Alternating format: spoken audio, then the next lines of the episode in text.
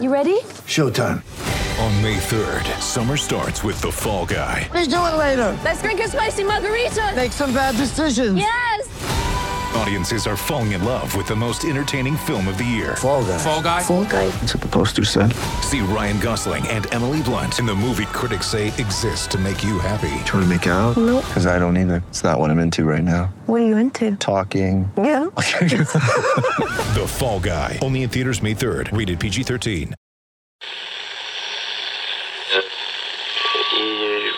Empire.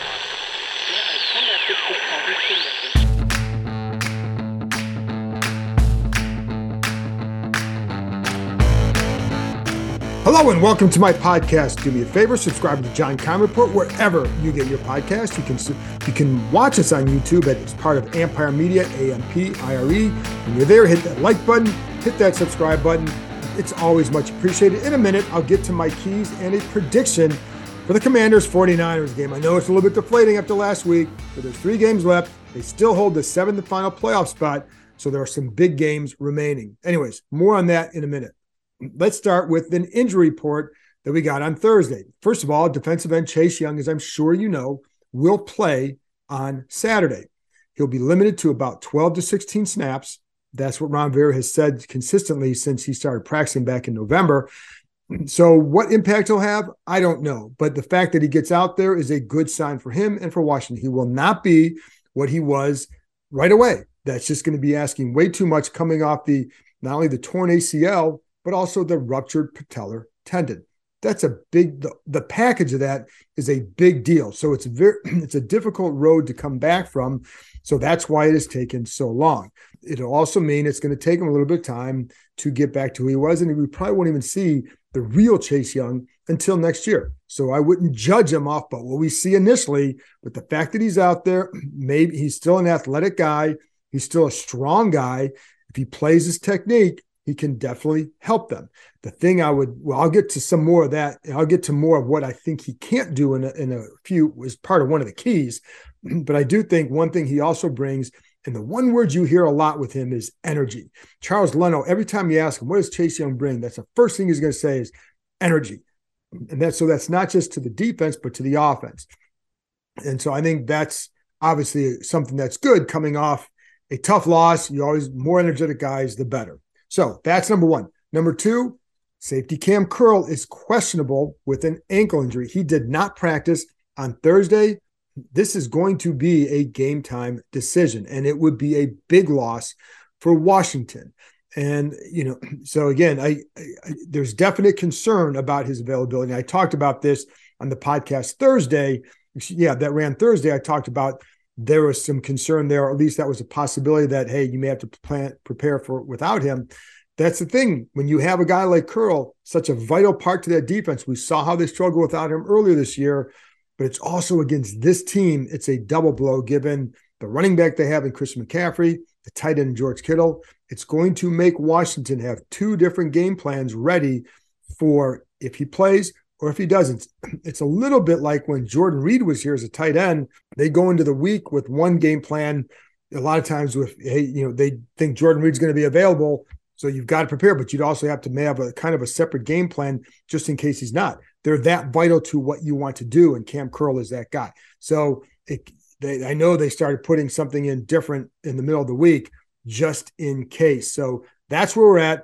I'm sure, you know, we, we may find out before Saturday, but that's the deal right now. And on one other reminder, the bids for the sale on the team, the first round of bids, it's due on um, Friday. So there you go. Um, now you're up to date on all that. Let's get to the keys to the game. The number one key, this is a little bit of a, I don't like to have some cliched ones or anything like that. But I think in this game is vital because it's what I've heard from uh, from a few people out there, um, whether it's coaches, players. It's two words: start fast. They have to start fast. You're coming off a tough week, and you've had a tendency to start slower in games, even though they did have a 10 nothing lead in New York a couple weeks ago. But you have to start fast. If you're going to try and pull an upset on the road against San Francisco, you better start fast, and that means some obviously some good drives, but also converting in the red zone. That's something they did not do against the Giants enough of. And it's why they went 0 1 and 1 against them. And it's something that could haunt them if they don't make the playoffs. That's on them. Not we can look at the bad calls that were missed or not made or or just blown, but they did it to themselves again, and they keep putting themselves in position where they need every call to go right for them to win a game. And again, those are bad calls, but they make too many mistakes on their own. And the only way you're going to improve as a team is by looking what you can do or what you did versus the calls that you need to be made. Can't control those. Anyway, so you got to start fast. And they're going to look to the Philly game as one as a blueprint for what they want to do. Again, even in that game, they started off behind seven nothing because of a turnover, but they answered and they were punching back. They converted in the red zone. They converted on third downs, and they were able to st- sustain drives on the ground. And that was a very good Eagles defense. But there is a pivotal difference, and I'll get to that in a minute as well. I think also along those lines, one guy has got to have a better game, and it's not a player; it's offensive coordinator Scott Turner.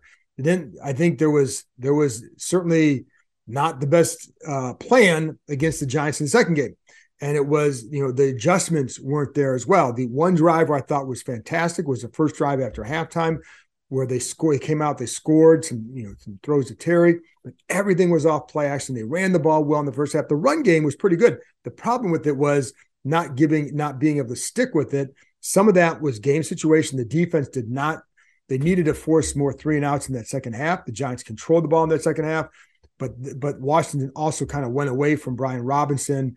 And then you got sometimes get a little bit, it's third and three, Brian Robinson. It's inside, you're in the red zone, start getting the ball more to Brian Robinson. So I think you're going to see um, a concerted effort to do that, excuse me, more, but Turner has got to help produce. It's not all on him. You got to see the lines got to protect. Quarterback's got to make the decision in the in the red zone, especially. But there is a lot that is on the coordinator, and it can't just you know. So I think he's got to do a better job in this game. There's going to be pressure on that for that to happen. Well, I thought Wink Martindale did a great job as a Giants defensive coordinator against them last week. Can't have the same thing. And one thing's, by the way, just a little little aside. One of the things the Giants did very well is they didn't play. Wink Martindale always plays man coverage. They didn't play a lot of man last week. There's a lot of zone that was disguised as man, and that I think they were able to jump some some slants some slants because of that, or or or um, prevent some slants from being thrown because of that coverage. You'd see a guy look as, looking like he's a man, then you're dropping and you're taking off, you're cutting off that pass. So they they never really adjusted to that. I think that was a problem. So they've got to do a better job there anyways, and you know, you can look at play action. I know play action is something that these guys want to do more of. The Niners also happen to be very good against play action. I think they might be one of the they're one of the best teams in the NFL at defending play action. However, it's going to be part of their game, and I'll get to more of that in a minute. And you got it. Part of the reason for starting fast too is put some pressure on Brock Purdy. That kid's been, kid's been playing nice, fast, and loose. Put some pressure on him. Let, let them play from behind. Put it in his hands more because when it's not, and Kyle Shanahan's controlling the game with his play calls, it's going to be a problem. So that's again another reason. But I think coming off that game from Sunday night, there was a hangover from that game. And you know, you look at that Philly game, well, they were coming off the Vikings game too. And so that which was a loss and a bad loss. But I think there's a difference this time, and we'll get to that when I get to my prediction. Anyway, there you go. By the way, in the red zone, and again, this is why this is what you have to do to start fast. San Francisco is 26th in the NFL in defending the run, excuse me, in yards per carry allowed in the red zone. So that's got to be a key. Brian Robinson has run the ball one time in the red zone, one official carry in the red zone this season, and that was, you know, and he's got he gained two yards, had a touchdown the other day, should have counted. We know that, but but according to the rest, it didn't. So really, one official carry, two yards. That has to change. That's the guy who's going to give you the power. He's going to give you some energy with his runs get him more involved down there. So I think that's something you could see as well. Because here's the other thing: if you don't start fast, there are going to be some changes here. Whether it's Taylor, you know, it's I mean, obviously on the field, you're not going to change anything beyond that, and that's all I'm talking about right now. But if you're not succeeding in the red zone, and if you're falling behind at halftime, then I think Taylor Heinicke gets that first drive of the second half, and if it doesn't go well, then I think we could. Then I think we're going to see Carson Wentz. So anyway, all the reasons why they need to start fast. And, you know, so, and anyway, there you go. So, number two, run at them. The 49ers are a really good pass rush team. Nick Bosa is a premier pass rusher. Arik, Arik Armstead inside, is a very dangerous pass rusher inside. So it's just a very good player inside. So the best way to combat that, you're going to want to run at them. And that's one thing they've done against some other pass rush teams like the Eagles. That's where that blueprint comes in. A big difference here is that the 49ers are much better defending the run than the Eagles were when Washington played them. They're into it's not just the defensive line. That back seven plays well. The linebackers are terrific. So this this front is very good against run. The 49ers do not give up many explosive runs. In fact, uh, they they they have given up the fewest amount of carries of 10 or more yards this season. It's only 20. The next best team, 29. So they're that much better than everybody else in that area. And it goes back to the linebackers and the secondary. They're just very, very good. Because if you're not getting explosive runs, it's not just the line, folks. It's what the line allows them guys behind them to do. But Fred Warner, Dre, Dre Greenlaw at linebacker are just really good, especially Warner, but they're both really good. So why? So why do I say that? Because that's where you're going to have to do it. And I do think they they Washington has been running the ball pretty well inside. Continue with that. Robinson's in a good rhythm has has had three really good games in a row running the ball. Um, so you're going to have to stay committed. And one thing that teams haven't done against San Francisco, San Francisco, is stay committed to the run. Some of that is score. They've won five of their last seven games by ten or by double digits. So they have forced teams to abandon the run because of that. And I think the other thing that the 49ers do is because they can score also, and they can also they can score quick, but they also can control the ball, that it forces other teams to do something when they have it. But I do think Washington needs to be able to run the ball at them. You need to put yourself in some third and short situations. The 49ers defense is just not as good on third and four or less as they are third and five or longer. It's just that's just the fact. So and most team most defenses aren't but i think with the niners if you're looking for weakness or not weakness but where can what what you need to do well you need to get in third and short the problem is that washington's pass game in third and short is one of the worst in the nfl so that's not good and, and it's it's actually pretty bad. So that's a problem. But you got to do that, and you got to be able to control the ball. Obviously, no turnovers. We know that. That's always a given. Um, the other thing along with that is 49ers play quarters coverage. So one way I think they're going to attack is down, look down the middle, some post routes getting inside. So don't be surprised if they get a couple shots to Jahan Dotson in those in those situations and dial some things up that way. But that's definitely something I think to to look for because that's something that the 49ers do and it's something that I think that they're going to try and, and take advantage of when they can. But again, it starts with you got to put yourself in good situations. You cannot have Nick Bosa running against these tackles one on one in third and long situations. It is it's a wrap because he's he's going to win more often than not. And obviously, you can use you can do some things like chipping them or helping at times. Sometimes I know with the with um, the Giants they want to spread them out to take away some of that blitz look. I think with this team you're going to have to help, and because I just don't think these tackles, I think it's going to be tough to hold up against this pass rush. And I think one of the problems is when you watch what happens with the with the pass rush, and you know I'll get to this in both Brock Purdy in a minute but you get that pocket that just isn't great for Washington. So even if you're not getting sacked, if you're getting pinched and the and the ta- and the guards are getting pushed back, you're not creating beneficial lanes for Heinicke, whether to throw or even to escape at times. So that's one thing that I think you're going to have to change in the offseason is get some get some uh, get build a stronger line. Anyway, not can, can't do that for Saturday. So it's just something that you know you're gonna have to run the ball well. There you go. The other thing is with um, with Terry McLaurin, he's going to be going up against Charvarius Ward, corner who's very physical. And when you watch Ward, he's a, got a little bit of Darius Slay in him with his, the way he handles his footwork, but he's more physical at the line, going to use his hands a lot at the line. So for McLaurin, the trick will be getting off the line quick. And you saw him against Slay. He doesn't mess around with his feet. You can't sit there and dance like that against him because if you do, as soon as you come off, he's going to jam you, and then the play's over for you. Your timing is way off. so the trick, excuse me, the trick for against Ward, make your move, go, go get those hands off, and get in your route. Because I know for McLaurin, there's got to be an urgency. Because if he doesn't get there, that pat, he knows that that pass rush is getting home. And that's where, when you talk about protection, that's part of it as well. It's the timing of the receiver routes. Get to your spot in time. If Ward is holding you up and you're not getting there, and then Heinicke gets sacked and people are going to yell at the line, in reality, maybe you weren't getting there quick enough. And that's something that he's going to have to do to win. And he's clearly capable of it. But that's what he's going to have to do. So there you go. That's number two. Number three, be disciplined. Discipline. Play with discipline. That's one. I'll just go one word. Discipline. How's that? That's on defense, especially with your eyes. You've got to be disciplined with your eyes against the cow, because if you're not, he's going to he's going to just take advantage of you.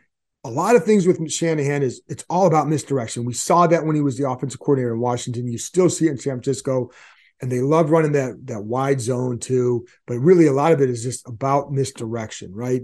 And get your eyes get your eyes here and you're going there. And washington does that to some degree too but i think shanahan is a master at that. So you've got to be disciplined with your eyes and be in your work. Be, pay attention to where your work is. And this is where when you look at like for example last week uh, last game against seattle here's what san francisco did one play. Brock purdy throw fakes a throw to the left not going there. That wasn't the play. Turns around and throws, fakes a screen to Christian McCaffrey over here. Well, because they have been throwing that screen a lot, the defense just shoots over there. Four guys run over there. Three blockers, four guys. Well, that leaves tight end George Kittle line up on the line, down the middle of the field, wide open, easy touchdown, easy money. That's how you create good situations for a rookie quarterback. So that's where I say you've got to keep your eyes on your work and, and be disciplined with it because if you're not, you're going to hurt. That's where not having Curl out there would really hurt them because he is very good at being disciplined and just being knowing where he's supposed to be. Same with Darrick Forrest, who he's playing the back too, especially. So those two together are very good at that. So if he doesn't play, then you're going to look at Percy Butler or even at times Jeremy Reaves. But you know, I think Butler would play more, and you go to those three safety sets. It's a little bit different dynamic now.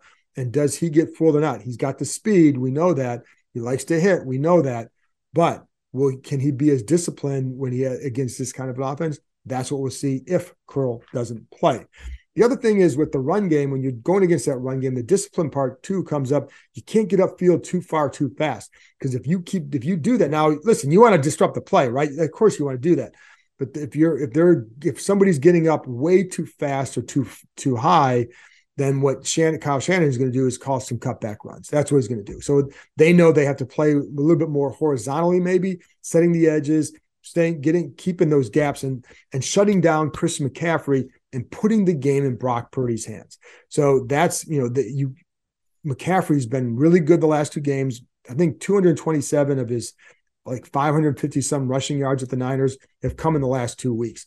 So he's been it's he's hurting teams more running the ball versus catching the ball. He hasn't made a ton of damage there. It's all been running. So you, you know, so that's so that's why that's another reason why you've got to be disciplined with it. And here's where Chase for Chase Young, the one thing that I would would want to remind him if I'm a coach is again he's going to be limited with the snaps, but when you're in there, don't get over anxious. Don't be too don't be so intent on trying to get out there and make 20 plays in one snap that you you get over anxious and they take advantage of you. So you've got to play within the framework of the defense. Otherwise, they're going to exploit that. So I think that's something to watch as well. Um, and you know, the one thing that that Shanahan does do, again, going back to the pocket, he creates a good pocket for Brock Purdy. Sometimes it's the way, maybe it's the way you um, move him a little bit, but it's also it's also done by play action. Um, it's also done by some of those fakes and just you know so he does a good job with that. And it, it gives purdy some time and comfort in the pocket. Because if you can get to him when you watch him where he starts getting in trouble you'll see him throwing flat-footed not getting his feet around when there's some pressure in his face. Now i've seen him complete some of those throws but that's how you want him throwing the ball. Make him good make a good throw off that. It's it's a lot tougher. And maybe you can make a play off that. That's what you have to do. You get him a little bit um, maybe puncture that confidence a little bit early with some of that pressure. But that's, you know, anyway, so that's what Shannon can do. But it is why you've got to be very disciplined with your assignments because he will take advantage of that. Um, the other thing is, again, going back to the whole thing with McCaffrey and and the game plan. If they don't have Cam Curl, then you're going to have to do something else with McCaffrey. I think they the one thing they like about Curl is his versatility. He can cover backs. So I'm guessing that he was going to cover McCaffrey or would cover him if he's out there. So then what do you do if he's not? Is it Jamin Davis? Probably. He's got the speed. He can do stuff like that. So I think you're, you know, it just, but it does alter how you do things. Um, and they did a pretty good job against McCaffrey last year when he's in Carolina held him in check. He still had over 100 yards, more than 100 yards from scrimmage, but he but they won the game. And but the difference here is he's with a better team and he's with a better play caller. And so, you know, you know it's going to be a challenge here. He will run outside, he will run inside.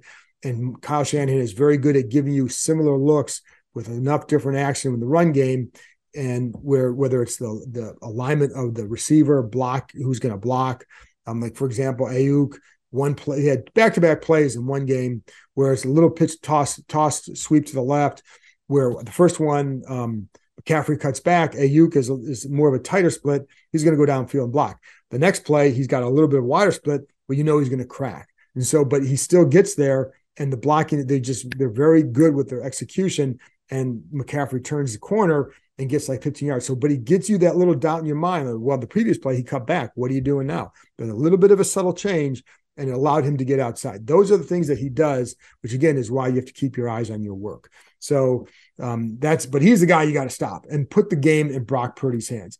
If you do that, yeah, you can have some. You can have some success. I mean, this is not. I mean, they we've already seen them go to a, a, a tough place to win and do so. So in Philadelphia, they can do it. They they played Tampa last year and they beat them. So, you know, things can happen, but it's going to be a tough one. But there you go. That's what they have to do. Those are my keys of the game. Now a little bit of a prediction.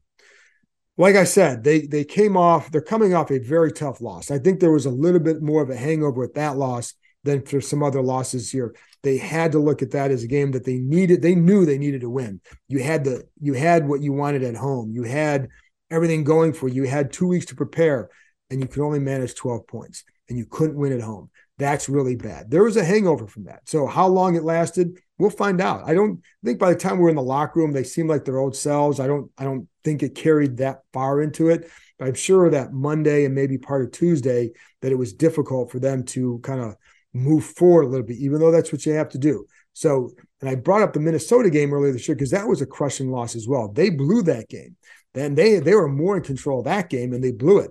So and then they had to go on the road the next week to play at Philadelphia.